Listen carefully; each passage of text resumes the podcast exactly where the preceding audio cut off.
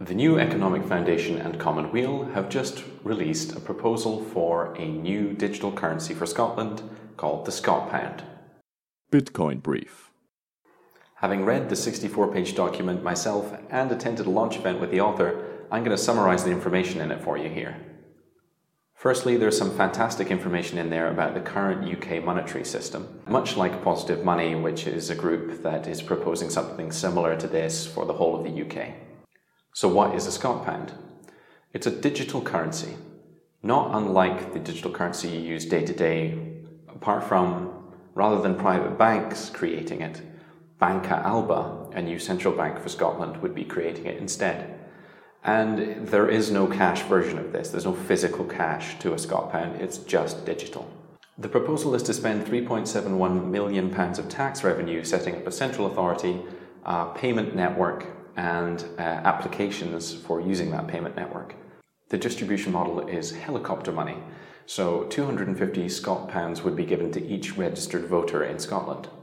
To clarify, this means injecting 1 billion Scot pounds worth of purchasing power into the Scottish economy by typing numbers into a computer. These guys must be business geniuses. The report is quick to point out how morally abhorrent the creation of money by private banks is, whilst completely glossing over the fact that this would centralize money creation to one entity. As Lord Acton once said, power tends to corrupt, and absolute power corrupts absolutely. When I asked the author about where that money would go once it was injected into the economy, the answer was a little bit worrying. What he said was the money would bounce around the economy, getting taxed. So eventually, it would all go back to the government, thus revealing the true nature of the beast. The Scot Pound is just a thinly veiled tax. The long term proposal is for Banca Alba to type money into existence to then spend on social programs. Now, where does that money come from? Well, it derives its value from the devaluation of all currently existing money. So if you print another 1 billion Scot pounds, you reduce the value of all the existing currency by whatever percentage that is of the total money supply. The most infuriating part about the Scot coin proposal is this. The stated objectives are to provide a free and inclusive payment system, to allow SMEs who don't accept digital payments to do so, and to prove that a new currency can be implemented successfully. Bitcoin could achieve all of these objectives for free tomorrow. The problem is, this report only refers to Bitcoin once. Here it is. Only one currency has succeeded without first creating such a network, and that is Bitcoin. In this case, entrepreneurs and innovators independently started to accept the currency after it came into existence, often because they had a financial stake in the success of the currency. This was helped by the clever issuance method, the mining algorithm, which rewarded early adopters with large quantities of Bitcoin. This can, however, be contrasted with over 300 other failed cryptocurrencies where no redemption network has emerged and the value of the currency remains low. It is entirely apparent from this dismissal that the author has little to no understanding of Bitcoin technology whatsoever. To explain this phenomenon, I refer you to Upton Sinclair.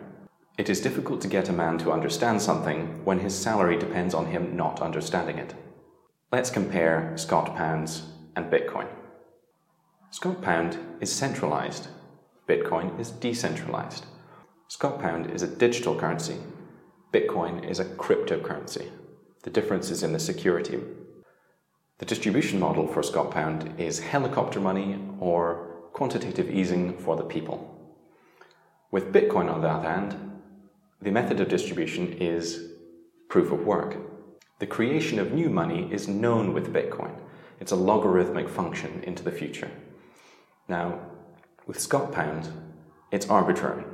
Scot Pound would have something called demurrage, which means that it would potentially lose value over time if you don't spend it. Bitcoin, on the other hand, would tend to increase in value over time if you don't spend it, because there will be less Bitcoin in the system as time goes on, and when there's less Bitcoin available, each one will be worth more because they will be more scarce. With Scot Pound, there is a promised value pegged to one Great British pound. Whereas with Bitcoin, the value is determined by the free market, fluctuates and is therefore derived from its intrinsic value. So a Scot Pound has fiat value and Bitcoin has intrinsic value. One important comparison to remember is that Scot Pound is locally bound as a currency. You can't remove Scot Pounds from within Scotland, and it's designed specifically to keep money within Scotland. Bitcoin, on the other hand, is a universal currency. It doesn't care where you are, who you are, how old you are, what it is you need to transfer money for. It just doesn't care. Even machines can use Bitcoin. If the New Economics Foundation and Commonweal really want to achieve the goals that they've set out in this proposal, they should encourage people to use Bitcoin rather than suggesting that we spend 3.71 million pounds of tax revenue setting up a magical central bank of wonder dreams. If you have any questions or comments, please put them below. Remember to like, share, and subscribe if you want to hear more about Bitcoin from a UK perspective. Bitcoin Brief.